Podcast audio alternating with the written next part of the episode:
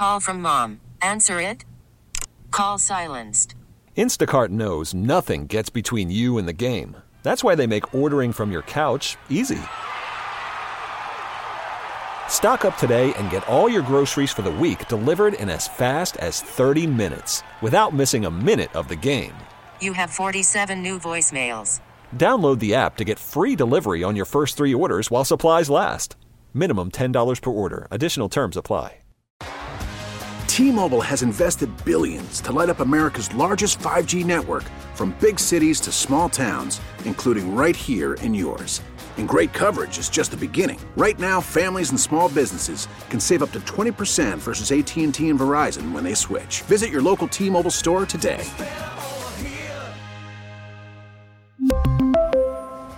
Plan savings with three lines of T Mobile Essentials versus comparable available plans. Plan features and taxes and fees may vary.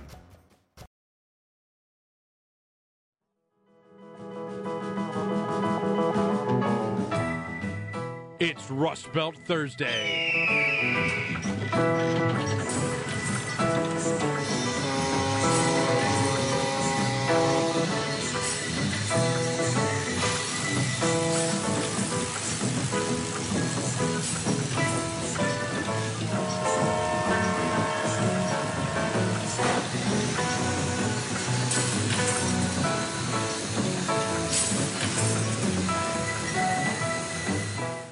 Listening to Jeremy and Joe on Western New York Sports Giant, WGR Sports Radio 550.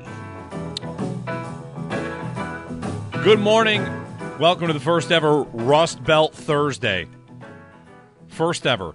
Jeremy White, Sal Capaccio is on the line as well. Hey, Sal, what's up? Good morning. How are you? I'm good. I'm ready to celebrate this Rust Belt Thursday, which uh, All right. We've dubbed it Rust Belt Thursday because we have guests from Detroit, Cleveland, and Pittsburgh. And I did a little bit of searching on the Rust Belt. I learned a little bit about the Rust Belt in the process. It makes sense. I mean, I guess I, it was one of these things that I knew, but I forgot that I knew that it was, of course, formerly the Steel Belt, and the Rust Belt indicates like the the dying industries. Anyway, whatever. Um, But if you look up Rust Belt, you get Allentown, Buffalo, Chicago, Cincinnati, Cleveland, Detroit, Gary, Indiana, Philadelphia, Pittsburgh, Rochester, Toledo, Okay. Trenton, and Youngstown. It's all, you know, it's like the the Lake Erie kind of uh, whatever surrounding area and most of that. So Rust Belt Thursday feels good to be here on a Rust Belt Thursday. I'm excited to hear from Andrew Fillipponi in Pittsburgh. He'll be at eight. We've got a Lions Ah. a Lions guest coming up at seven. We've got a Browns guest at nine, and uh, you know off we go towards towards this big big playoff weekend for all three teams. You, it's funny you say that. Um, Andrew actually, it'll be the f- second time in like 12 hours I've spoken to him. While maybe yeah, because I uh, he was on our Always Game Day in pod, uh, Buffalo podcast last night with Matt Bove and me. Nice.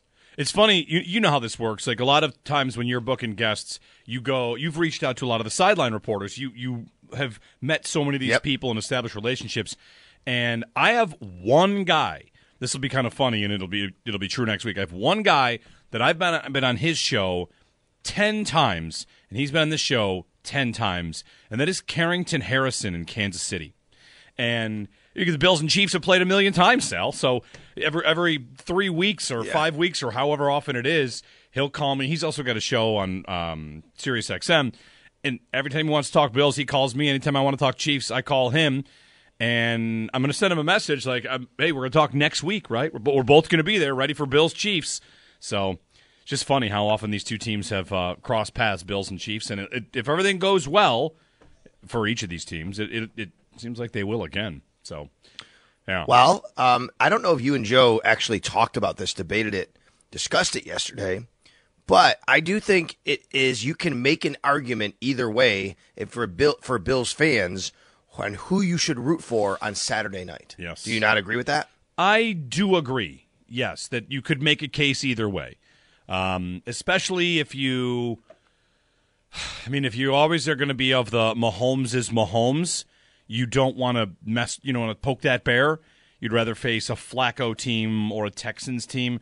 I, I guess I would get that, but at the same time, I think the better chance of I know what we're doing here. Hey, it's six oh five in the morning, and we're looking two games ahead in the playoffs. But hey, no, I, I get it. but uh, the the best chance the AFC Championship is here. I don't know. Don't you think that involves not Miami going to Baltimore? I'd want Cleveland or Houston going there with See? a chance to up it, uh, uh, upset them. hundred percent agree. Like that would be the case. But I'm telling you, last night on our podcast, like Matt Bove was adamant, like pounding the table, adamant that that is the wrong call. You must root for the Dolphins because you you you can't worry about any of that. Let it fall where they may. You want to face Flacco or a good CJ Stroud. I know that. You know, he's rookie of the year. He's he's, Yeah. he's looking great. But you'd rather see that than Mahomes in the second round. Well- Like, and I mean, his case and his compelling argument is right, which is if I told you at any point, starting the season, middle of the season, end of the season, that the three quarterbacks you could face in the second round of the playoffs would be Mahomes, CJ Stroud, or Joe Flacco, like you are always putting Mahomes at the bottom of that list on who you'd prefer. Yes, until this season played out. All right, I've got mm-hmm. I've got a number for you on Mahomes and the Chiefs. It's not exactly Okay. a good enough trivia question, so I'm gonna, I I, I kind of marked it as something to get to and maybe ask trivia on it, but I don't think it's easy enough trivia, so I'll just give it to you. Ian Hartitz had this: the most consecutive games without 400 yards of offense. Remember, the Steelers had like 55 God, yeah. before they fired Matt Canada. The Steelers have more recently had a 400 yard game of offense than these teams. Okay, so these are the consecutive games without 400 plus total yards of offense. All right, the longest streak is the Patriots.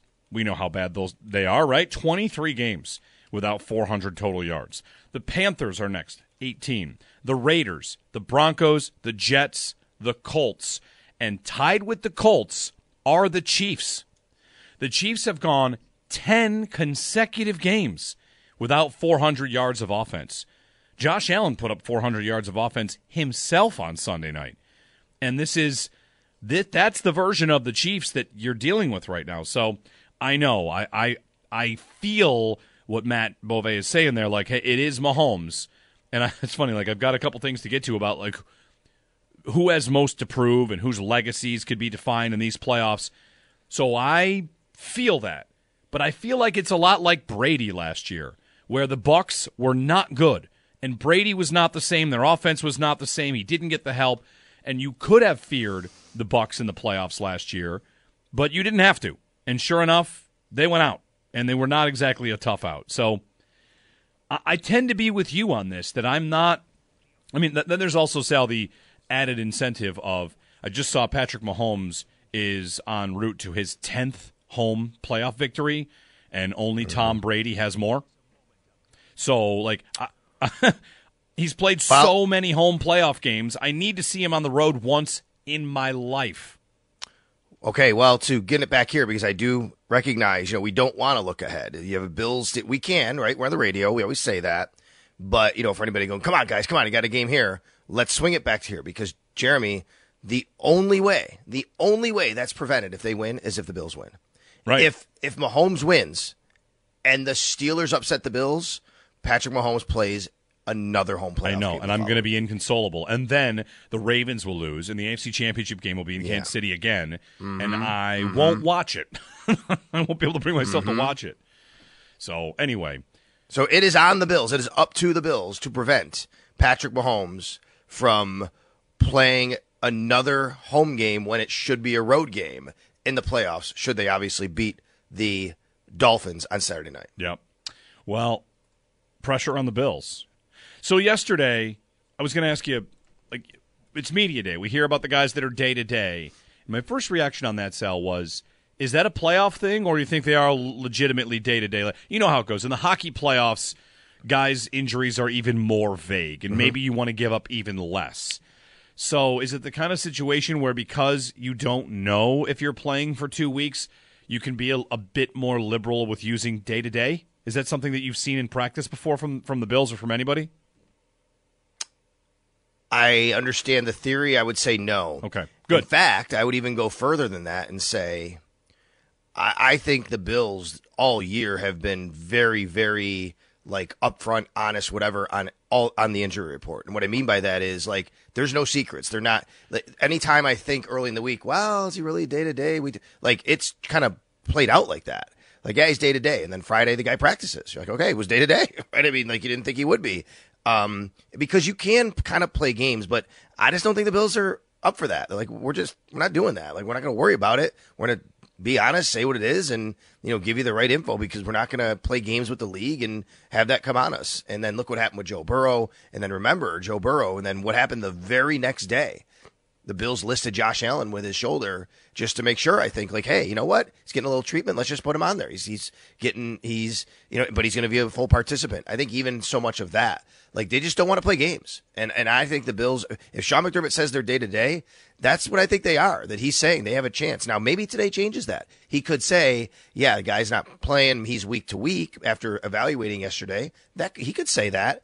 But I do believe that it does not matter that it's the playoffs. If he's saying they're these guys are all day today, then I think that all of them at that point have a chance to possibly play or not play on Sunday. Right. Good.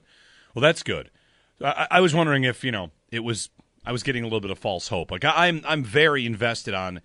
I mean, as we all are, but Rasul Douglas especially. Like if he's yeah. able to go, then I am as high on the Bills as I could be because he's been so important to this defense from whatever, just filling in for Tre'Davious White, getting takeaways at a level that, I mean, holy cow, he's he's been arguably a defensive MVP since he showed up for this team. So very invested in him because whether it's film study, just being a veteran, all the stuff he's been through, I uh, I'm hoping he's able to go. More so, not not that I'm trying to rank players, but to me, Sal, he's the most important. Your corner one, who was a big part of turning this defense around. Hopefully, he's you know he's good to go. Well, I agree with you. I would say though that in this case, it does to me feel like you could, and I hate saying it like this, right? I don't want to feel like, oh, you know, you don't have to. It's not disrespect to the Steelers, right? In their passing game, I guess it is. I guess it is. But what I mean, I'm going to say is, I think you could get by in this game with against that team in these weather conditions without your corner one versus many other games. If they were going back to Miami this week it would feel a lot different without Russell Douglas than playing home against the Pittsburgh Steelers in a, a cold, windy game. Fair enough. And Tyrel Dodson, of course, at linebacker. Maybe that's that's a spot with this matchup. That's, that's to me more significant, Yeah. maybe in this game. yeah, yeah. Where I would say the opposite if they were going back to Miami. I get that. Well, 8030550, if you want to join us on Bill Steelers, you can. I do want to get a quick thought in on the big news of yesterday. Mul- multiple big, big new coaching moves. Yeah. And we were waiting for the third one, the Belichick one, which still has not come. But the two, Pete Carroll won't be coaching the Seahawks, and Nick Saban won't be coaching Alabama anymore. He's going to be retiring. So uh, maybe Saban's in TV. Carroll's going to be kicked up into some advisory role. And a lot of the reaction about Pete Carroll, I mean, I don't know, Sal. He is on what level of coach in the NFL? He's not on Belichick's tier. Is he Tomlin? I mean, in, in Seattle, he's the best coach in the franchise's history. He delivered a Super Bowl. He went to two. And a lot of what I saw yesterday and read yesterday from Seattle was like this is this guy is a legend, icon, pillar of the of the Seattle Seahawks. I mean, for him to be stepping away is mammoth news for that organization. Well, it's a good question. I've always felt that Pete got maybe more more love or credit or ranked higher than what he deserved for his accomplishments, but he did win a Super Bowl. Um, but I think Jeremy, it's the it's different of if you're asking me where he is in NFL coaching versus overall coaching. Like he's going to the Hall his of Fame, USC right? He's going to the Hall His of Fame. USC years count yeah, that's right, right. for his coaching resume. So do and his- I think that's what kind of separates him from a lot of the guys that maybe else we'd be talking about, and how, you know how you might kind of rank him here, rank him there. You know, he he was very successful in college. He was not successful his first time around the NFL, and that's okay. There's nothing wrong with that. But remember, he actually was. By the way, do you know Pete Carroll coached in Buffalo? Do you know that? As an assistant on whose staff? 1984 defensive backs coach. Wow.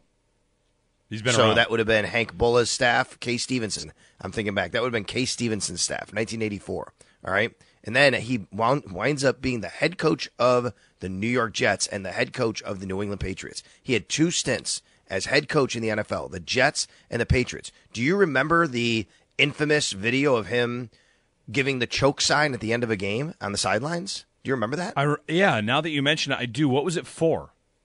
Uh, um, the, they were playing a game. I think he was with the Jets at the time. I believe it might have been the Patriots. I think it was the Jets, and I think the Dolphins kicker might have missed a field goal to win it, and he gave the choke sign. Wow. like you choked as the head coach of the team. It was crazy. yeah. So anyway, he goes on. He goes to USC, and that's where he was wildly successful. Obviously, right? He goes to USC, and that's also where I think a lot of his personality came out. He became this real players coach. People loved him, the energy that he brought, and you know that carried over. And he goes to Seattle and he changes the culture there because of it. So I really think though that the USC part of it, and I think also because he stayed on the West Coast, he goes to Seattle. So Jeremy, I think the West Coast, the Pac-12, Pac-10, that area, they revere him Yeah. much more than anywhere else would have in the country. Well, his time in Seattle, Carroll averaged almost 10 wins a year. I'm looking at his, great, his yeah. full coaching resume, and in 18 years, he only had four losing seasons, and they and his worst season was his first year, six and ten.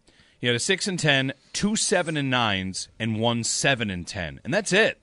The rest of it, he's a lot like Tomlin Mm-hmm. that his teams might have overperformed, and we kind of saw that last year with Geno Smith, and then this year they got off to a good start and kind of fell apart late. So I don't know. He's he's he's got that image, right? The gum chewing.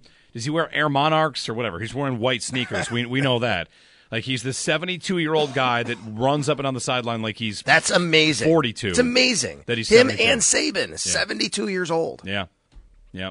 Well, Belichick didn't make his news yesterday just because, well, maybe he didn't want to get shown up, or maybe they haven't decided yet. Every day I'm waking up, I'm thinking today's got to be Belichick day. It's Thursday, Sal. Like, what? Shouldn't they be making a decision? Shouldn't they be telling people what the plan is? You can't just kind of slow play this, or else you get to a spot where Belichick is back, I guess, and the assistants you might want to hire are already all scooped up. We're getting interviews all over the league. Here's the Bears requesting to interview Shane Waldron. He's the OC in Seattle. So the coaching carousel has just started to kind of kick up. The Bears? The Bears, yeah. Wait, they don't have a head coaching opening though. No, right? they've they've asked to interview uh, Shane Oh, just like a lateral move. Yes, because the entire Oh, oh, I got you, I the got entire you. Seattle staff has been told it's okay to go look for jobs. So I Shane. Shane Okay, Waldron, yeah, their OC, is looking for an OC job. Um, well, let me let me throw this out there. Maybe maybe the fly in the ointment from the pitch from the Patriots side is Mike Vrabel. Maybe they didn't expect Vrabel to be open, and now all of a sudden, let's uh, let's hold on, Bill. Let's have a little bit more of a conversation here. I don't know. Yeah. maybe that that could all matter, but I I do want to respect at least the fact that like this is such a delicate situation. There, it really is. You know, it's it's it's Bill Belichick, and I agree with you that you have to move on at some point or make a decision at some point, whether you move on or not but this is not your normal type of decision, normal type of person. What's going on here? So I think you need to at least give Belichick the latitude of trying to figure out what he wants to do if you haven't already made your decision to move on, and then have a discussion about all of it altogether. 803-0550, 1-888-550-2550 to join us here as we gear up for the playoffs. The latest on the weather, kind of give you an all-encompassing first segment before we dig into some of the stuff deeper. The latest on the weather, Sal, cold and windy. It sounds like the likelihood of a major snow event is going to remain possible throughout, but not exactly likely. That this lake effect band will set up south of the stadium, and if it moves, okay, but it's not exactly forecasted to be over the stadium as of now. And windy can be a tricky term because yes, windy. I mean, I, I hate the wind. Like that's I, I hate that part of it for football. Like I hate. I think that you know I'd rather have clean conditions, especially with this this part of the Bills. Right. I know Josh Allen can still throw it in the wind, but man, I want to have a, a game where you could have an ability to you know just see the the air show with Josh Allen, the passing game when those games are possible. Um, so I think the wind, you know, to me is always a, a real big factor. But windy is also subjective. Uh, 20 to 25 mile an hour gusts. Yeah. I mean, it's windy, but it's it's it's it's not, you know, it's not Patriots Monday night. So let's see how high it gets. Now if you're talking 50 mile an hour gusts, um, sustained 30, okay, then we're we're pretty windy there. What are we looking at? And yeah, that's something to deal with. And the punt game's a little more tricky. So I wonder, what are you looking at now? What does it say from what you said? And we're gonna have Hammer on tomorrow, obviously, on the extra point show. But as far as the wind is concerned, what are you reading? Well, gusts can be. It depends. The latest is it'll be it'll definitely be windy. I see the term bitter cold. So you know you've got some players that'll have to decide what they want to do. Maybe the quarterback gripping the ball. Um, I, am not sure. I don't know Mason Rudolph's experience playing in the cold. Of course, Josh Allen. That, that's one of the things, Sal, about like playoff experience. This Bills roster has, Yeah. has a lot of playoff experience, and they also have a lot of experience playing in bitterly cold temperatures. They would have done it multiple seasons. Um, it's the kind of thing where if a team's going to the Stanley Cup playoffs, you could say like, okay, how many players on the roster have had Stanley Cup experience or football? You know, you've got a 53 man active roster. How many have been in a playoff game before? For these Bills, it's how many have played in a game that's under you know 18 degrees, and it's got to be most of them. I mean, maybe not Kincaid, maybe not O'Cyrus Torrence, but you know, for almost anybody else, Rasul Douglas would have done that. Micah Hyde, of course, a million times. I saw a funny quote from him that he's played so much time in the cold. When he left Green Bay, he told himself he was not going to play in the cold again, and then he'd go anywhere but Buffalo, and here he is in Buffalo. So, yeah, Mike Catalana tweeted that out. Funny video of, of Micah Hyde saying That's that, and then- then hilarious. kind of walking away. So, it's not like you know you could you could make a point about how experience matters, but in conditions you at least know what you're going to get. I've seen Josh Allen in the cold. I've seen Josh Allen in the wind. I've seen this offense in the wind, and I've seen it do just fine. Like there've been some windy days down there. Gusts of 25 Yep. degrees are not, or 25 miles per hour, 30 miles per hour. And sometimes you get that in October, November. Right. And That's what I'm saying. I had someone show me the wind map. You can do this apparently of the last time the Bills played the Steelers, a game in which the Bills aired it out and dominated. And that day there were gusts in like 30 to 35 miles an hour. So it is the number one thing that affects a game is wind. But Yeah. this offense, I think, and you've been on the sideline. You can remember how gusty a lot of these games would be. How many times has it really been something that should have affected the passing game and not the kicking game? It's probably a short list. for sure. Um, you know, and obviously you have other weather elements like the 2017 snow game, right? You can't hardly see in front of your face. Uh, that's tough. Tough for people to move. Tough for people to throw the ball. But as far as wind is concerned, right? I mean, the one that comes to mind is, of course, the New England Monday night game, and that's the one that comes to mind. It is so rare to get something like that. Again, I don't think we're talking that. That would have been like yesterday or the night before here, right? The day before, whatever it was, yesterday morning, like uh, two days ago here, like the wind that was going on and the the damage it caused, unfortunately, around the area. That's that kind of game. I don't think we're looking at that. So again, windy is relative, windy is subjective. I don't like it for the fact that it is the ultimate equalizer. However, that said, I, didn't we learn in that Monday night game? And we know this, right? But wasn't it the Monday night game that really showed us, dude, you have Josh Allen. Like, remember that the Patriots threw it three times. The Bills threw, I believe, 30 times. But Jeremy, I don't think they threw it more than like 10 until like the fourth quarter, maybe. And finally, we're like, wait a minute, this guy can do this. Like, why have they not been throwing the ball all game? Because he can throw into the wind. And I think it scares a lot of teams. Maybe that night it scared the Bills and Brian Daboll, and then they finally said we shouldn't be scared of it. But I do think it, it it's an advantage. And there's a theory that it could even widen the gap of the advantage Yeah. between the Bills and the Steelers or another team when it's windy because you have Josh Allen and they don't. 8030550, counting down to game day as we get ready for Bills Steelers from Highmark Stadium. And of course, we're all tracking the weather, see how things go. If you want to give us a call in the game, you can. So, coming up today, here's the schedule for today. We're going to talk with uh, Detroit, Pittsburgh, and Cleveland. And at 8 o'clock, it's Andrew Fillipponi. You talked to him on your podcast. We'll talk to him today. It's funny, when I texted him, I said, the afternoon, guys got you yet? How many times are you coming on? So uh, he'll come on at 8. We'll ask him if Pittsburgh wings are as good as Buffalo wings, which someone on his station said. So we'll ask him if he has, uh, I don't know, set the record straight with that guy. Uh, Nathan Zegura. Yeah, color analyst Doran of the- Dickerson, the way, Dickerson. former Bill. Oh, there you go. Oh, man, even worse. Nathan Zegura is the uh, color analyst on the radio broadcast for the Browns. He joins us at 9 o'clock, and then coming up at 7 o'clock to talk Lions, who have, boy, I'm almost nervous for the Lions because of the game they have coming up. We have Corey Woods, who covers the, the Lions, coming up at 7 o'clock. The Lions, I don't know, Sal, it's got a little bit of like Sabres Eichel vibes, a little bit. Because they traded away a guy that was supposed to be great for them, and then he went somewhere else and he won. And the good news is the Lions are in a good spot, but man, they finally get a playoff game. And if they lose to Stafford, I think I'll have to feel really, really bad for them because, well, I don't know. And losing to anybody would be tough, but losing to the former savior of your franchise, uh, it would just be, I don't know, pretty complex. So that's coming up at seven. Uh, Corey Woods on the Lions. Eight oh three. And at seven thirty, I'm going to rank the eight job openings because I'm gonna I'm gonna I'm gonna call the Patriots open, even though it's not yet. Sure. Right, but I I think I might have a little bit of a couple surprises in there. Like if I just said to you, "What's the top job?" We'll do this, or the worst job. I think you know I'm gonna have some good debate here because I, I, I maybe maybe a bit of a different list and spin on it than a lot of people would. So there's seven openings already in the NFL. I'm gonna rank eight of them because I'm gonna throw the Patriots in there. And when Andrew is on, I learned last night, Jeremy. You could speak to this. I learned last night about the chocolate footballs. I don't think I ever knew about the chocolate footballs.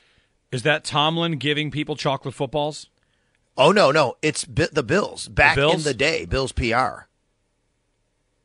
What's You don't know? I mean, I've heard this story.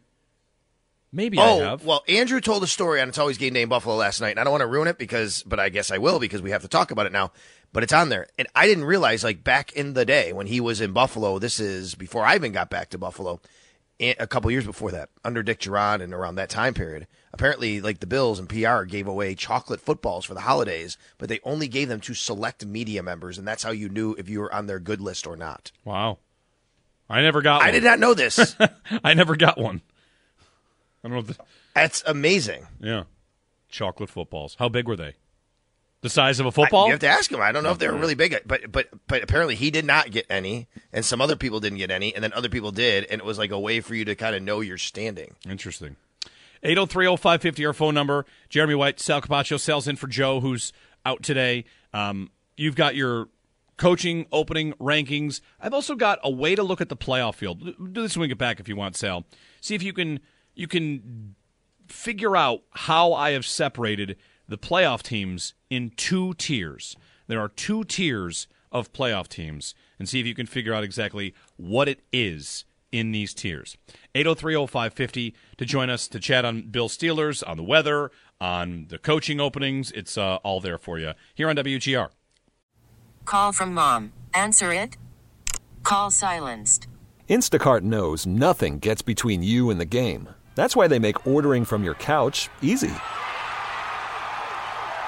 Stock up today and get all your groceries for the week delivered in as fast as 30 minutes without missing a minute of the game. You have 47 new voicemails. Download the app to get free delivery on your first three orders while supplies last.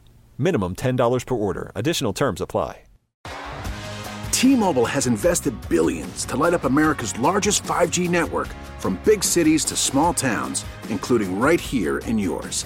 And great coverage is just the beginning. Right now, families and small businesses can save up to 20% versus AT&T and Verizon when they switch. Visit your local T-Mobile store today.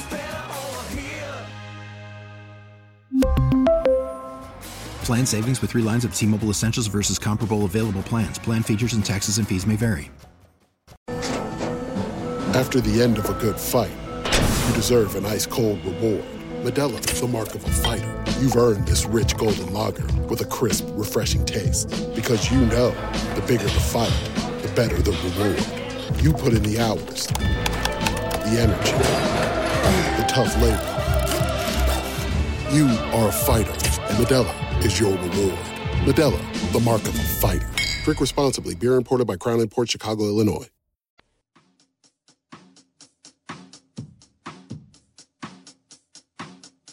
They're playing good football. Again, I've said this before. You don't look at records. I mean, people could look at our record and say the same thing, right? Just in terms of, hey, well, they snuck into the playoffs, whatever. This is a good football team, undefeated under Mason Rudolph and well coached, playing good on both sides of the ball and special teams. So I think when you watch the last three games in particular, uh, they're playing high quality football.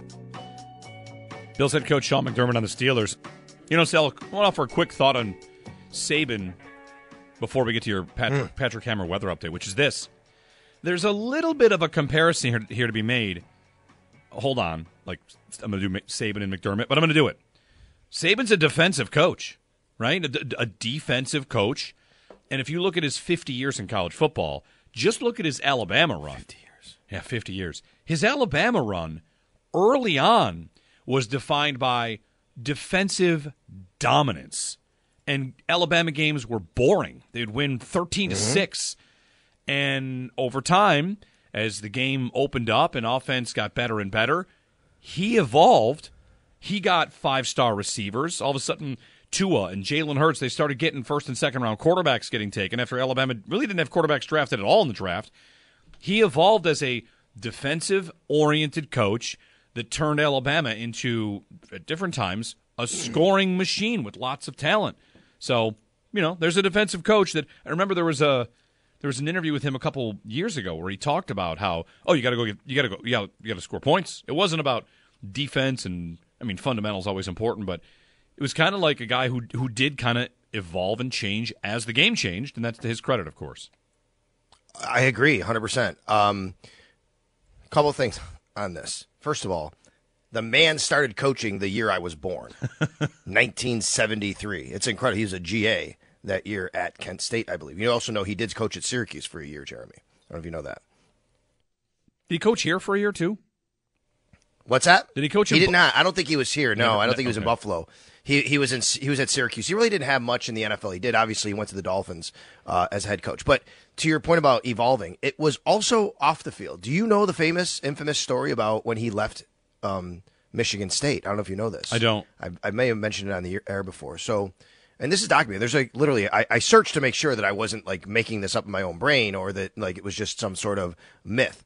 But I have a I have a story open from Sports Illustrated. I'd heard this story before, but it's it's written here. So when when uh, Nick Saban was hired to be the LSU coach, he went from Michigan State to LSU. He was doing a great job at LSU or Michigan State. Gets hired at LSU. When he got the job, he sent a private plane back to M- Michigan State, East Lansing, and basically said, "Hey, all my assistants, come on down."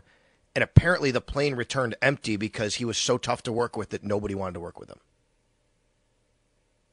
And they gave up, by the way, an opportunity to go to LSU and win a national championship. Yeah. But that's that's in a it's a, it's it's like a documented story. I mean, I, I like again, I don't know what about it's exaggerated or not, but I'm reading literally in Sports Illustrated. I'd heard that story. But my point is, like he was really considered like they his nickname was No Thank You Nick or something like that. Like Yeah. just, the way he treated people. And I, I say this because I think over the years he also, you know, if you. I think he's evolved off the field. Like a lot of the stories you hear and the way he treats people, it just he understood like you know how how to navigate those waters a little bit better. I think he is one of the greatest football coaches ever, and maybe the greatest. I don't know. I know his st- time in the NFL was not good, so that dings him. And you know he he is legendary for what he did in the college game and how successful he was, no matter where he went. I think that's you know great. Um, you know I don't know how they follow him at Alabama. I think that's going to be really really hard. Obviously, you can't just follow Nick Saban. I think it's even it was way way tougher than following Bill Belichick, even with the New England Patriots. Yep. Despite all that, but yeah, Nick Saban. I mean, that's a that's a significant loss. And again, seventy two. It's amazing him at his age doing what he's doing.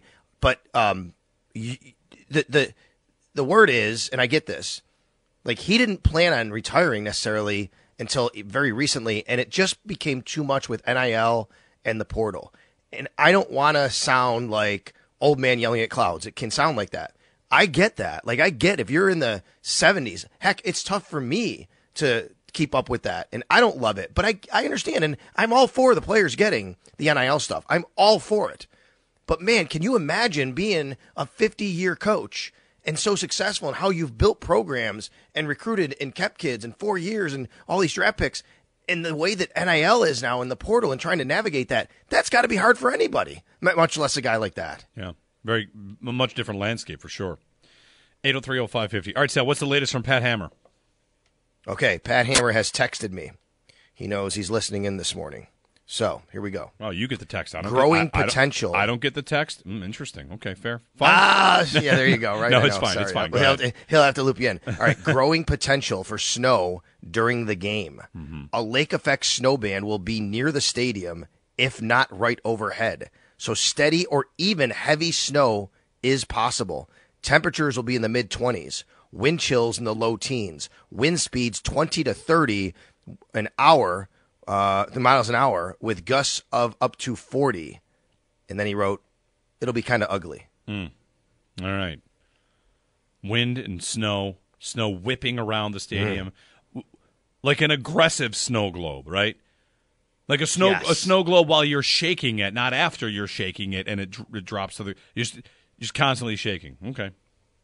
Well, that is. uh We'll decide. I just don't love it for. I just don't love it for the the game aspect, right? Like uh, the the Bills are the big favorite here, and I just think th- a game like that, it takes one bad play to change it. It takes one bad play to swing the other way, and then a team like the Steelers will just grind you out and be like, "Ah, well, we got we got a four point lead, so guess what? We are going to get this game down to zero each quarter, and that's it." I, I just it it bothers me. It scares me like that for the Bills. Yeah, M- makes sense why it would.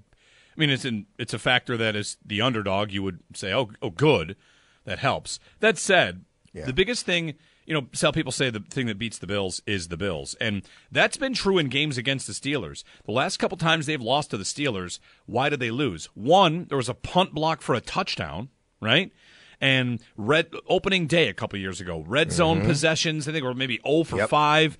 And that's a game where McDermott was upset. They ran too many empty backfields after the game, or something to that effect. Like they didn't run the ball enough or show the threat of a run. And a one terrible fourth down call. Yeah. if you remember, like not the not the go or punt, they got, they went for it, and Daboll called some sort of like pitch out to the outside. to Matt Breida. Was weird. Yeah, Yeah. yeah. So if there's a goofy play, that's one thing.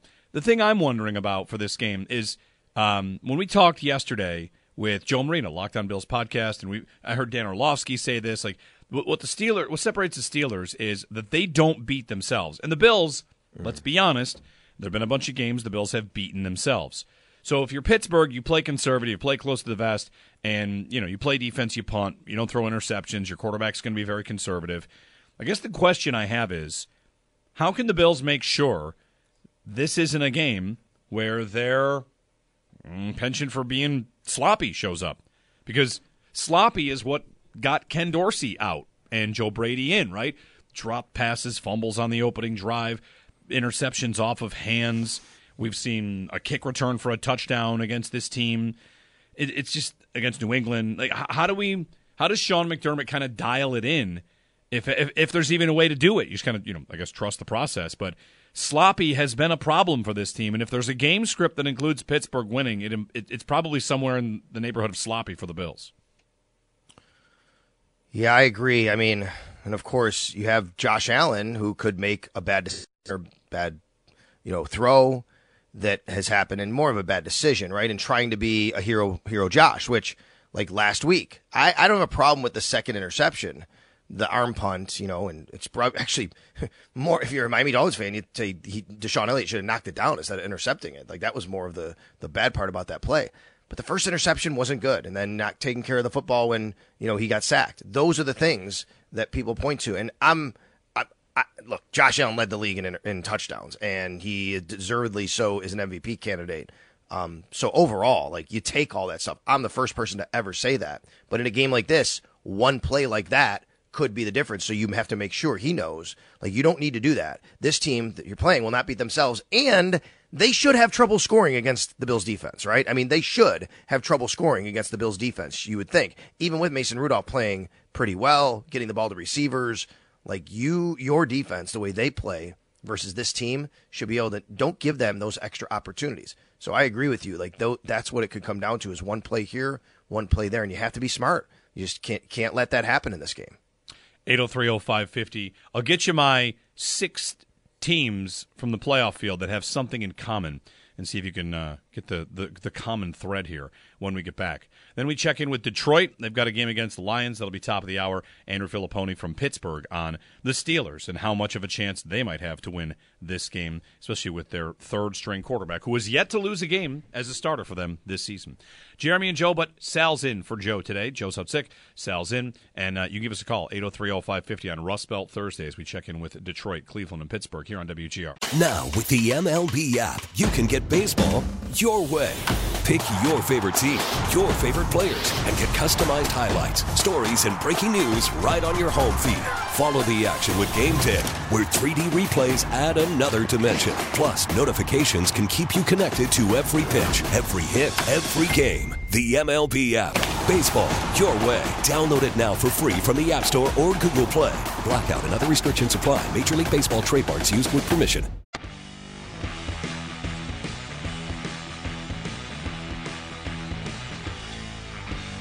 All right, Sal, here's the challenge I have for you. Okay. I made a list of teams. This came to me as I watched the Bills playoff hype video. Steve Tasker, national treasure, Steve Tasker. In the, I have not watched Oh, it yet. I oh, know it's out. It's it. You can see it. So it's cool. The Bills hype video, and it reminded me that at one point the Bills were thought of as the best team in the league. Right, right after they beat Miami, it was the Bills' offense is on fire. They're unstoppable. They're the best team in the league. And then I thought, how many teams in the playoffs? It's a long season. How many teams in the playoffs at one point were thought to be or considered to be the best team in football? I came away with six and a maybe on a seventh. So I hmm. wonder if you can get the same, or how many you think, how many teams in the playoff field at one point were considered the best team in football? One point this season. This season, the Bills is the first one, right? Like I just mentioned, when they beat Miami, Sure. they were they were thought of as the best team in football. Who else has a claim? What this kind of gets to is who has a ceiling like that. You got to how many teams? I got six and a seventh ish. Five, six. I bet you. Uh, I have seven, Okay, who are they? maybe an eight-ish. Okay. Uh, Yep. Well. Okay. I have a se- I have seven, but maybe an eighth-ish. Okay. You ready? Yep. I'll run through mine real quick. I'm gonna start in the AFC. I have four. Okay. Bills, Ravens, Dolphins for sure. Yep. And I think the Chiefs probably were, even though they never really like. I think in the early pe- early season, people would still say it's Mahomes, it's Reid. Ah, they're still really good. After they lost that first game, they bounced back. Let me see what their record was real quick here. Uh, they were yeah. Then they were yeah. Absolutely, they were one, two, three, four. They were six and one. Yeah, there's six- no doubt. Uh, so and that, then that, that's probably right. Like I thought the Chiefs were also my probably because they did lose their opener, but they get a lot of benefit of the doubt. But there's no doubt the Bills, the Dolphins, and the Ravens each spent time thought of as the best Yep. team in the league. in the NFC, I mean, you might think San Francisco is now, so that's one. Dallas for sure was considered that at some point. Yep. Philly was considered that at some point when they were Yep. kind of rolling a little bit and they're in the middle of the season. And I think there was a brief, brief, brief hot moment where Detroit was. Hmm. I didn't have Detroit. I only I, that we agreed Okay. on the seven. I didn't have Detroit. I had I had seven, and my iffy one is is Dallas. Like because Dallas would have been good, but they, you know, they had the same they had the same nick against them that the Dolphins, which was they didn't beat anybody good, and then when they went and played Right. somebody good, they got destroyed by the by San Francisco. But Jeremy, but Jeremy, when they were after they beat Philly, okay, they were one, two, three, four, five, six, seven, eight, nine, ten, Yeah. and three, and they were rolling teams. And they had scored 33, 41, 45, 33, 49, 43. Like that I think at that moment it, there was all the talking heads that I saw were like, is Dallas the best team in in the in the NFL? And I, I, I think they were considered that by people. Yeah. 8030550. It did remind me, though, that playoff hype video, because, you know, the Bills have been kind of scrapping and battling for the second half of the season, that there was a time that they were in the sun, thought of as clearly the best team in football. Right after Miami dropped 70, the Bills went and waxed them. And it was like, oh, all right, there you go. The Bills the best team in football. Then, of course, uh, that drifted for a bit. You can give us a call, 803-0550, 1-888-550-2550 as we prepare for Bills and Steelers. We'll check in with the Steelers side of things coming up at 8 o'clock. But next we've got a quick visit with Detroit and uh, what the Lions are looking at this week. I, I think as a intrigue matchup, it's the best one of the opening weekend. The Rams, who have been a surprise good team. The, the Rams, here's a stat on the Rams for you it's kind of counterintuitive or whatever. It's it's against what people think. Sal, here's a fun fact for you. It's not our stat of the day. I've got a better stat of the day coming up. Do you know the Rams lead the league in rookie? I'm sorry. No, no, that's right. The Rams lead the league in rookie contract snaps this year. Hmm. That's the team that yeah, everyone, I know they had a, a pretty good reset there. It, they have some veterans, but yeah, I know that they were very young going in. So it's rookie contracts. That's anybody on the first, second, third, or fourth year of a of a rookie deal. It's not just Mm-hmm. rookies. Rookie contracts. The Rams are first in the NFL. That's a team that has this reputation of you know screw those picks. We don't need picks. And here they are Mm-hmm. Hitting and getting contributions at the number one rate in the league. Number one in rookie contract snaps this year. Would you like to guess where the Bills are? rookie contract snaps for the Bills. Well, let me think a little bit here. Just think about rookies.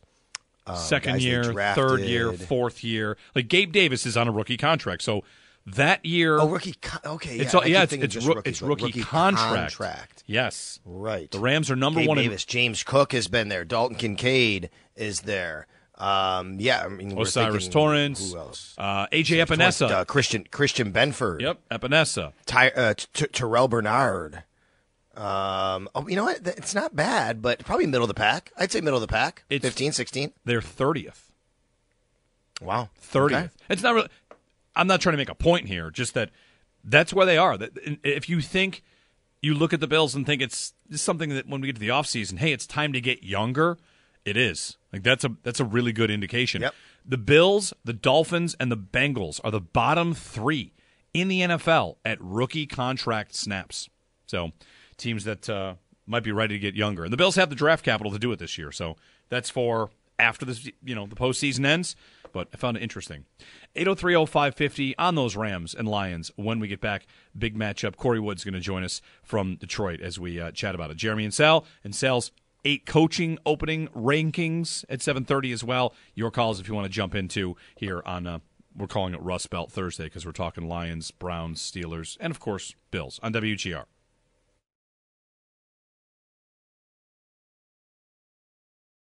We really need new phones. T-Mobile will cover the cost of four amazing new iPhone 15s, and each line is only $25 a month. New iPhone 15s? Only at T-Mobile get four iPhone 15s on us and four lines for 25 bucks per line per month with eligible trade-in when you switch.